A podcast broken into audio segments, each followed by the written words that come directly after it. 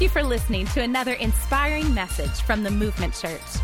To find out more about the Movement Church, you can check out our website at theocmovement.com or follow us on Facebook and Instagram at the OC Movement.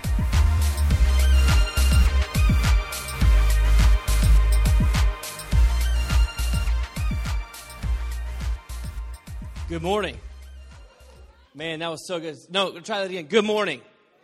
Oh, man, we're so glad you're with us. If you're here for the first time, then you know that the louder you are in, in talking back to me, the quicker I preach. The quieter you are, the longer I preach. So, man, good morning. Oh, yeah, that's what I'm talking about. Uh, make sure y'all remove him as soon as the service is over. I'm kidding. Man, we're excited that you're with us, man. This is the final week of our series called Watchmen. And man, like Jeremy sh- said right when he ended uh, the worship journey today, I'm, I'm excited. This is a monumental day for the Movement Church. Next week, we celebrate our third anniversary. Come on, somebody. That's a big deal.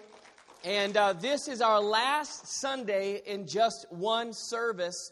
Starting next week, we'll be meeting at 9 and 10.45 a.m. And we're excited. Shamu is going to be at both services, and we hope that you guys are going to be a part of that too. And man, it's an exciting day. And so we want to jump into this, this sermon as we close out our series called Watchmen. But before we do that, would you guys just pray with me? Would you bow your heads and close your eyes as we pray? God, we just thank you that you're here today. God, we acknowledge that you're doing something powerful in our midst. Lord, we know that Jesus is here, and that means that anything can happen. So, God, we also thank you that tonight you're going to help the Dallas Cowboys win. In Jesus' name I pray. And everybody said, uh, You can't boo a prayer. You can't boo a prayer. I'm, a, I'm pretty sure God's not happy with that, but uh, we'll see what happens. Pray for me, pray for the Cowboys. Uh, that's biblical. Amen. So, anyways, Watchmen, week number four of a series called The Watchmen. We believe at the Movement Church that if you say, I'm a Christ follower, then you are actually called to be a watchman. If you're here today and you're not really sure where you are in your faith, or maybe you aren't, you're like, oh, no, no, no, I'm, I'm not all about this Christian stuff. Somebody just promised me a meal after church. Well, then awesome. We're glad that you're with us. You kind of get a hall pass on this next passage, and, and uh, you get to kind of do whatever you want to do. But for those of you who are here today, and you say, man, I am a Christ follower, listen to what this passage of Scripture says for you and for me. Ezekiel chapter 3, verses 17 and 19. And this is the message paraphrase. So, this is G- Eugene Peterson's kind of paraphrase of the scripture. So, check this out as they are working diligently on my microphone. Here we go. Ezekiel chapter 3, verses 17 through 19. It says this I've made you a watchman for the family of Israel. Whenever you hear me say something, warn them for me. If I say to the wicked, You are going to die, my scripture just left, sorry. If I say to the wicked, You're going to die, and you don't sound the alarm, warning them that it's a matter of life or death, they will die, and it will be your fault. I will hold you responsible. Now, that's a sobering passage, but it's written to you and to me, and it's basically saying this that if we know the truth of God's word and we do nothing about it, if we don't live our life in a way that exemplifies this, then we are responsible. And as part of this series, we actually wrote a, what we call a Watchman Creed. I want to read it to you, and I believe it's really for you and for me today. And this is how it reads Holding the keys to hope, yet failing to reveal the truth, means that I am accountable as a watchman. As a watchman, I will stand for what is true, and I will be moved by compassion and driven by generosity.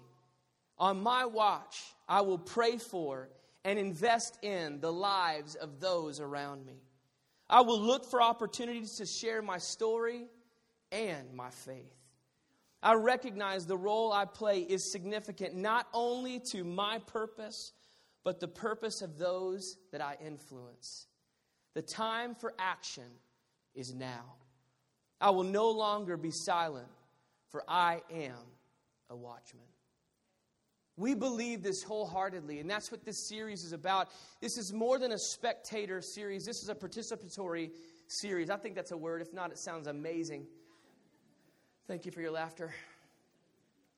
This is a participatory ser- uh, series, and I just want to say it again. I feel smarter when I say that. And, and man, we want to encourage you to be a part of it. In fact, we've been traveling through the life of a man named Nehemiah, who's a character in the Bible, as we watch him be, take on this amazing adventure to rebuild the walls in Jerusalem. See, Nehemiah was actually a captive, a prisoner, and was born into captivity in the land of Persia.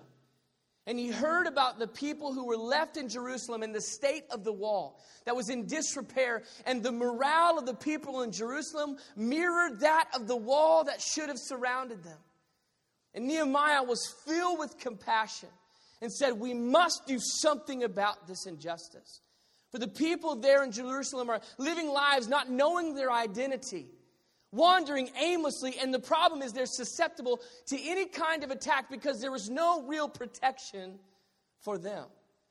So Nehemiah did a few things, and we've traveled through that over the course of the past few weeks. And the first thing that Nehemiah did, which I love, is he turned to God in prayer. As a pastor, I hear all too often, Pastor, I've done everything that I know to do. I've done every step of action. I've talked to everyone I know to talk to, and all that there's left to do is pray.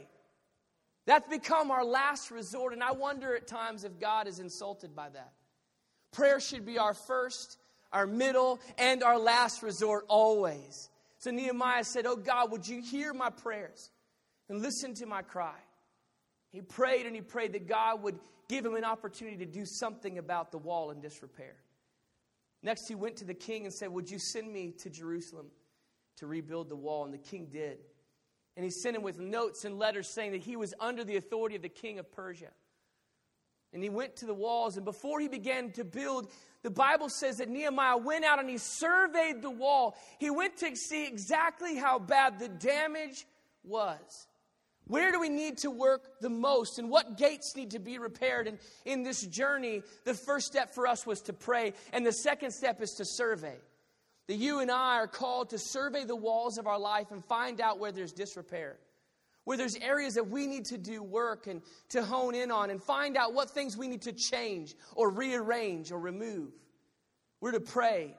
Next, we're to survey. And then Nehemiah began the task of building. And last week, we explored that. If you missed any of these series, we want to encourage you check out our website. You can listen to all the podcasts that are up right now, too. Last week we talked about the importance of building. Now, all the people in Jerusalem came together, and they didn't necessarily have a skill set in the area of masonry, but they just came and brought the talents and the skill set that they have, which the best skill you can possibly have or ability that you can have is availability when it comes to serving God and your purpose. And last week we talked about how when we come together with our skills and our talents, with our weaknesses and our issues, and we say, We're here to help God advance His purpose. We're going to build the walls of the church so that the people in this region can experience hope. We decided we're going to build, we pray, we survey, we build. And the fourth and final step is to invite. You say, invite? That doesn't sound like what Nehemiah did. Well, I think if you just roll with me for about 20 minutes now, I'm going to unpack for you this next chapter in Nehemiah's life as he and a few ragtag people come together for the purpose of rebuilding the wall of Jerusalem to restore hope for the people who live there. We're going to dive through this and we're going to read in chapter 3. We've been going through this over the course of the last three weeks, and we, we find out here they've prayed, they've surveyed, and they've built. And in Nehemiah chapter 3, verse 1 through 3, we find out a new saga. Something begins to shift in the story of Nehemiah as they're building. In chapter 3, verse 1 says this Now, when Sanballat heard, isn't that an awesome name? Awesome. That's what I'm naming my next child. When Sanballat heard that we were building the wall, he was angry and greatly enraged, and he jeered at the Jews. So when Sanballat, the enemy who was outside the wall, heard that Nehemiah had come to restore the wall, and more importantly, to restore hope to the people of Jerusalem, he got together with his homies and they began to make fun of and mock the Jews. And this is important because when you commit your life to pursuing what God has for you, you need to know, like we talked about in week one, you're going to face opposition. You're going to face opposition. You're going to find somebody, you're going to make, you're going to frustrate somebody in the process of pursuing who God is. Because there are people in your life, and more importantly, there's an enemy. The Bible calls him an adversary. Satan, Beelzebub, the devil, you call him whatever you want, who's roaming the earth like a roaring lion, seeking whom he may devour. And he's coming at you at all costs to stop and defeat you from accomplishing God's purpose for your life. In week two, we read this quote from one of the great theologians of the early uh, 1900s. It says this There is no winning without warfare, there's no opportunity without opposition, there's no victory without vigilance. For whenever the people of God say, Let us arise and build, Satan says, Let me arise and oppose. You need to know that every time you pursue God's purpose, you're going to face challenges. And that sounds so encouraging, doesn't it? Thanks, Pastor Carey. I'm so glad I came. Hopefully, it smells like popcorn when I leave because then we'll redeem the day. It sounds challenging, right? One of the verses that I like to quote as many times as I possibly can is one of my favorite verses, and it was Jesus who spoke this. He said, Hey, listen, in this life, you will have trials and tribulation. You're going to face some frustration. But he follows that sentence with this powerfully packed statement But take heart, for I have overcome the world. So I'm not here to discourage you, but just to remind you that when you pursue God's purpose, you're going to face some opposition. Listen to this. They go on in verse 2. It says, And he said in the presence of his brothers, this is Sanballat, and in the army of Samaria, What are these feeble Jews doing? You need to know that the enemy is always going to point out your weakness. Every time you pursue God, He's going to point out your weakness. He's going to tap on your shoulder and say, Do you remember that time when you did that thing? Who do you think you are? Who do you think you are that you're going to try to do something for God? Don't you realize how jacked up your life is? You don't have the skill set. You don't have the knowledge. You don't have the information. You've only been in this church game for a little while, and you think you can do this? You need to know that every time you pursue God, the enemy is going to point out your weakness. And here's the thing He's not creative. He comes at you in the same way all the time. If you're ever in a place where you feel discouraged, let me just say this to you right now. If it's not for you and for your future, then it's not from God. If it's not for you and for your future, then it's not from God. Why? Because the scripture says that God knows the plans that He has for you plans to prosper you and to keep you, to give you a hope and a future. So if you feel like I can't, this is impossible, it's too far removed, I've gone too far, I just don't know if it's in me, then you need to know that's not from God. That's the enemy trying to oppose you from accomplishing God's purpose in your life. How do we know that? From reading the scripture. Reading the Word of God. That's why every Sunday when you come in this building, you will hear the Word of God read. Why? Because it's more powerful than anything this good looking white dude can tell you. Why are you laughing now? I really am white, I promise. It's more powerful. In fact, the Bible says it's got the ability to split and divide the things that we want and our desires, our flesh, and the things that God has for us. It has the ability to illuminate exactly God's purpose and plan for us. And we know God's promise for a future because we have it in the Word. The question is what about the people who are far from God? Who are going through life right now that don't know who God is, the purposes and the plans that they have that He has for them?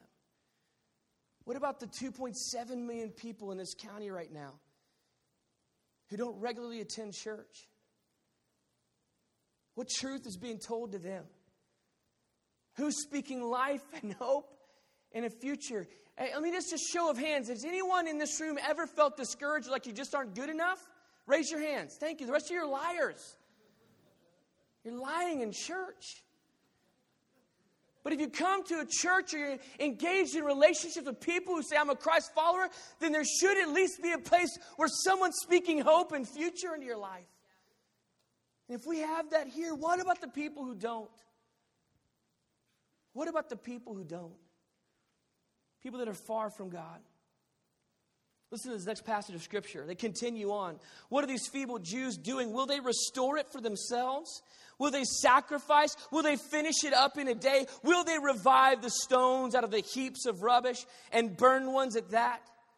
What about? Do they really think that they've got it? They're nothing. They're nobody. They don't have the strength to do this. Look at the wall. It's been like this for over 150 years. Who do you think you are? Not only will the enemy remind you of your weakness every time you pursue God's purpose, but he'll also try to isolate you, to make you feel like you're alone in the journey, to make you feel like you are so weak because and nobody else knows and nobody can understand or identify. The darkest seasons of my life were marked with isolation. It wasn't too long ago that I struggled very deeply with anxiety and feelings of great depression. Dark season of my life where literally I would sink into my couch and throw my hoodie up over my head and just feel like it was over. And you know who I talked to? Nobody. I felt like no one could understand what I was going through. I did everything I could to even hide it from my wife. I had feelings of insecurity and inadequacy, and the enemy was pointing out my weakness and reminding me of how I was doomed for failure because I'd always failed in the past. And then telling me that I was alone in the journey. I'm telling you right now, when you pursue the purposes of God, He'll do everything He can to isolate you. You know what helped me get out of that season? brothers in arms, fellow friends, good friends of mine that finally called and said, Man, I hadn't talked to you in three months. What's going on? I said, I'm all right. And they said, No, what's going on? I've been praying for you. Man, I'm struggling with this and that. He said, Man, that's not who you are. That's a lie from the enemy. The moment I stepped out of isolation is the moment the enemy began to lose. And we know this, it's not even just about the people in our lives, but the scripture says that God will never leave us nor forsake us. Ever. That's a finite statement. In fact, there's another passage of scripture that says, Nothing can separate you from the love of God. Not depth nor height, nothing. There is nothing in this world, nothing in you that can separate you from the love of God. Hey, there's a powerful passage of scripture that says, He who began a good work is faithful to complete it. So there's no isolation in this. But how do you know that? From reading the scripture. It's a reminder, it's a constant reminder that we are not inadequate. God has given us enough to make it through this. And we don't have to go through it alone. How do we know? By reading the scripture. Well, what about the people who don't hear this on a consistent basis? 2.7 million people in our county who don't attend church and may not know the hope of who Jesus is, who may not have someone in their life reminding them, hey, God will never leave you nor forsake you. This may be challenging, but man, the scripture says that He began a good work and He will be faithful to complete it. He's got a plan. What about the people who've not heard? What about the people who don't know? These are the people that are in your life. They live down the street from you, just like you. They get home from work, pull into their garage, and shut the door behind them and go about living their life. Walk into a home to a, maybe a broken marriage or a teenager who's out of control. Maybe addicted to prescription medication or maybe just looking for hope for the future.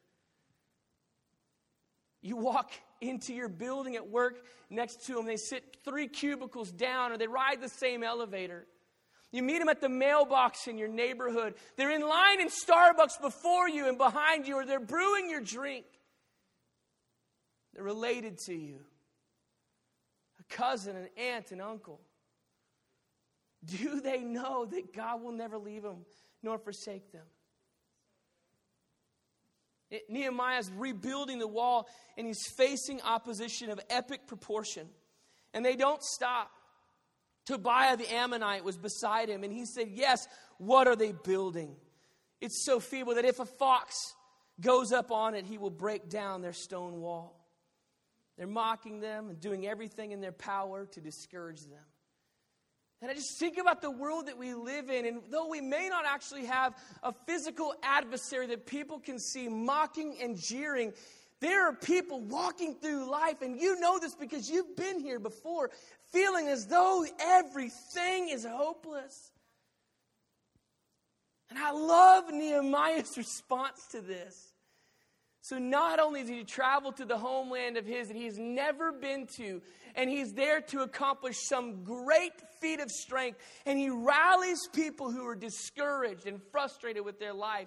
And they say, okay, we'll bring our skill sets and our talents and we will build the wall. In the midst of doing this, opposition comes in a great way. In fact, in this story, there was 10 assassination attempts on Nehemiah. The entire time they were rebuilding the wall, the enemy came at them again and again and again and again and again. And I love Nehemiah's response to this. As the enemy stands around and infiltrates the camp and begins to discourage and speak lies of isolation. Nehemiah chapter 3, verse 6, five words. So we built the wall. I love it. So we built the wall. So we built the wall, and all the wall was joined together. So it may have slowed them down a little bit, but they started building. Now bring on your opposition, bring on your jeers and your comments and your mockery. We're going to build the wall. We came here to build a freaking wall. We didn't come here to leave. We didn't come here to quit. We came to build a sinking wall. So guess what? We're going to build a wall. I love that kind of resolve. That man, this is what God has called me to. And yes, it's challenging. Yes, it's frustrating. Yes, there's times when I don't feel like we can make it, that I feel inadequate. But guess what? We're going to build a freaking wall. We're going to build a wall. We're going to build a wall. We're going to build a stinking wall. Why? Because that's what God created us to do. That's what God has put before us. I love it. They did not arrive to leave right? They did not get there to leave. They got there to do business, and that's what they did. I don't know why I'm going gangster, but I feel gangster right now. they got there to build. They had, Nehemiah just had resolve, and I wonder, do we have that kind of resolve? I wonder how many proverbial walls God's called us to build, and yet when we face discouragement or feelings of inadequacy or isolation, we put down the trowel and we walked away. I know that I've been there. In that season when I pulled the hoodie up, the, one of the darkest seasons of my life, I wanted to quit. I probably would have if it hadn't been for my friends. I wonder if we've got that kind of resolve. We've come to build a wall, we've come to do work. I love this. Nehemiah doesn't just say, We built the wall, he gets a plan. Verses 11 through 14. And our enemies said, They will not know or see till we come among them and kill them and stop the work. Let me just pause there for a minute. So, this is the enemy that comes in. They're like, you know, we're going to sneak in and we're going to destroy them. We're going to try to assassinate Nehemiah. We're going to do everything we can to stop. We're going to sneak in from the inside so that nobody knows what's going on. Do you know this? I'm, I'm kind of taking a sidetrack. I just take a few moments to this. Do you realize that these guys actually did not have authority to attack Nehemiah? They had written documents from the emperor, the president, the king of the entire land that he had the authority and the right to rebuild the wall. So the enemy had to sneak in with a sneak attack. Do you realize the enemy doesn't have an authority to attack your life? Do you realize that? If you said yes to who Jesus is, he was defeated at Calvary. When Jesus died on the cross, the debt was paid, and he no longer has authority in your life. I love James 4 7. It says this Submit yourselves therefore to God, resist the devil, and he will flee from you. That's the authority that you have in your life. So when the enemy comes at you to bring frustration and discouragement and isolation, you just say, Shut up. You don't have any power or authority in my life because I've said yes to who Jesus is. And then the next passage that follows this is James 4 8, and it says this powerful scripture. Memorize this one. Draw near to God, and He will draw near to you. Do you know how many people in this world are just desperate to know if there is a God and if He's real? And the promise is right here. Just draw near. What does that look like? I need you now more than ever. Would you just be real in my life? And not only am I going to pray this, but I'm going to pursue you with my actions. And he will draw near to you. The enemy didn't have authority over his life. So Nehemiah comes in with a plan. Verse 13.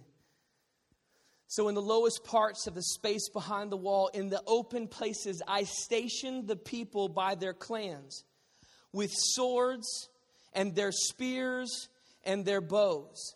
And I looked around and arose and I said to the nobles and to the officials and to the rest of the people, Do not be afraid of them. Remember the Lord who is great and awesome, and fight for your brothers, your sons, your daughters, your wives, and your homes. So Nehemiah says, Fine, if you're going to bring opposition, we're going to build a stinking wall. I should have titled the sermon, He Built a Freaking Wall. That's what I should have titled this. He said, We're going to build. So if you're going to fight, we'll have a trowel in one hand, laying some concrete, putting another brick, laying some concrete, putting another brick. And in the other hand, we're going to have a sword and a spear. Come at me, bro. Come at me. And not only that, but they took, they took turns doing watches.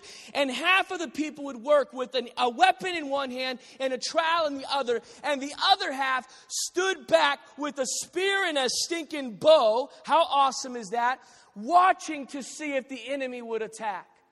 And I love how Nehemiah reminded them listen, God, who is greater than our enemy, is for you.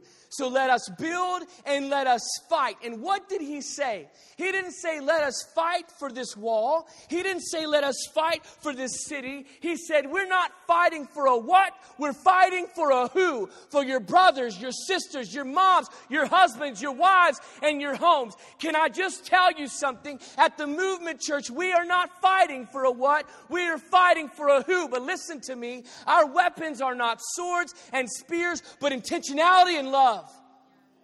Why? Because the people who need to know it are your friends and your neighbors and your coworkers. And you're thinking, man, you sound so angry right now, Pastor Carey. I'm not angry at you. I'm angry at an enemy, an adversary who is trying to pick off people and families in this county. Only 10% of 3.1 million people in this county actually attend church. 2.7 million people who may not know the hope of who Jesus is. I'm a pastor and I went through a dark season. I can't imagine not having the keys to hope in the Word of God. I can't imagine going through this life without knowing that God has a future for me that He is the one who began a good work and He will be faithful to complete it. We don't fight for a what, we fight for a who. Grammatically, it's a whom, but get over it. It's your family, your coworkers. So, what do we do? We serve to build the house of God. We cross the hall, there's an army of men and women right now who aren't just babysitting your kids. They're speaking life and future into your kids. In Theater 3, Joe Boyd is sweating right now, jumping around and dancing. And your kids love Pastor Joe because he gives it all. He leaves it on the table. Why? Because he knows that if we can inspire a 7, an 8, a 10, 11 year old to know who Jesus is, man, we can help change statistics in this county. We have people who brew coffee every Sunday morning at the butt crack of dawn. Yes, I said it. Why? So you can come in and have a fresh co- cup of coffee and enjoy your Sunday morning and bring a friend, and there's no issues, no struggles. A team who does leads worship and they practice week in and week out. Why? Because they're building the house of God, but it doesn't stop there. We pray, we survey, we build, but what are we building for? It's not a what, it's a whom. So we invite. That's how we fight this battle. We, we invite. We invite. We tell our friends and our neighbors and our coworkers, those that don't know God, those that are far from God, those that are looking for God, those that are looking for hope, hey, come with me to church. Maybe you'll experience something you've never experienced before. Maybe life doesn't have to be this way. One of the most famous philosophers, Plato, he wrote an allegory in the Republic, I believe, volume 5. He said, Imagine prisoners deep into a cave. They'd been there their entire lives, chained in a manner where they could only face the wall of the cave. Unable to look to the right or the left or behind, they could only see the cave wall. Behind them was a fire that would cast light on the wall of the cave. And between the fire and the prisoners was a raised walkway. And every day, different things would cross this walkway people and animals, traveling to and from market, doing their everyday thing, making noises and talking. And this fire would cast a shadow of the travelers onto the wall. And the prisoners would hear the echoes of the travelers on the walkway, and they would assume that the shadows and the echoes were reality. For it was all that they ever knew. It was the only thing they had ever experienced. And Plato said, Imagine if one prisoner got free and traveled outside of the cave and experienced light. And not only light, but the true source of light, the sun. And began to see these objects, but not the shadows, the reality and the truth of these objects. Experiencing things he had never experienced before. A new reality forming for the now freed prisoner. Plato muses, wouldn't it be the responsibility of the freed prisoner to go back into the cave and to set the prisoners free that they could experience the truth of the light? Isn't that what our objective is? We pray we survey the walls of our life to make sure we're changing and rearranging the things that God wants us to work on. And we commit our life with the skills that we have to helping build the church. Why? Because the church is the hope of the world. I'm not talking about the movement church, I'm talking about God's church. Why? Because it gives the message of who Jesus is. But it's not enough that we just build, we have to also invite to find the other prisoners, to say, hey, this may not be the only reality. Maybe, just maybe, God has something better for you. Who do we invite? It's your neighbors, your coworkers, your family members, the people that you do life with, the people who are far from God and need to know God. That's what we do. We are not fighting to build a what? We are fighting to build a who people. To say there's a hope and a future. What I love about the story of Nehemiah is that they did it. Nehemiah's resolve, the resolve of the people to face all opposition, to face the discouragement thrown at them, to face the feelings of inadequacy, inadequacy and isolation. They just built the wall. And the Bible says that he did so in record time in just 52 days. In just 52 days, they rebuilt the walls of Jerusalem. Why? Because everyday, ordinary people like you and me just said, Hey, I can do this and I can do that. Let's come together. And what's amazing about this story is that once the walls were built and established, the rest of the Jews that were in captivity slowly began to come home. Why? Because there was a place for them to belong. Hey, Christ follower, look at me. You are a watchman. You are a watchman.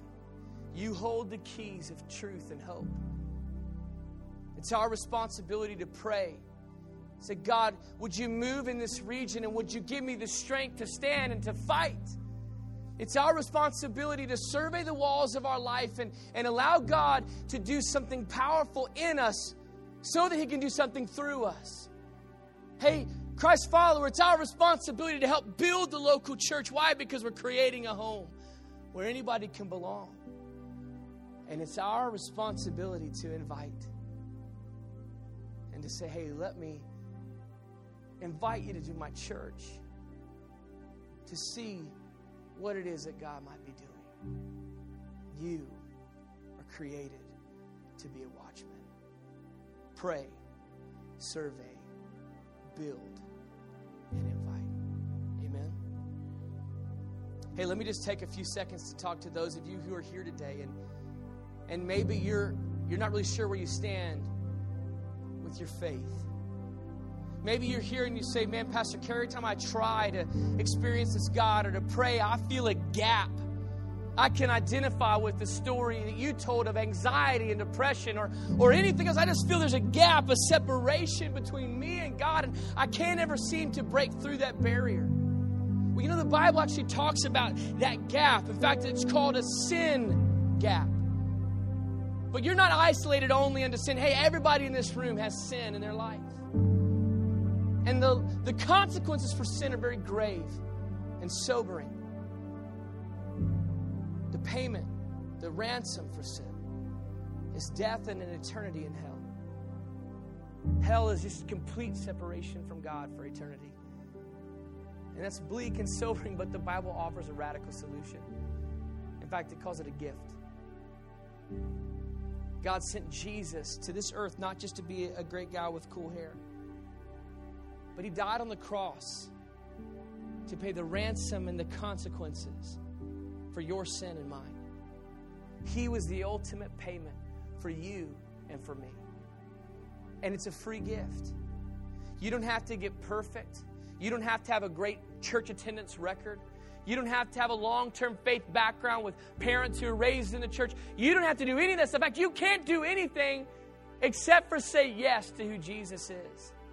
And in just a moment, I'm going to pray a prayer and I'm going to challenge you right where you're seated in your own heart to repeat after me. If that's you and you want to close that gap and experience God for the fullness of who He is, when I pray that prayer, I want to challenge you.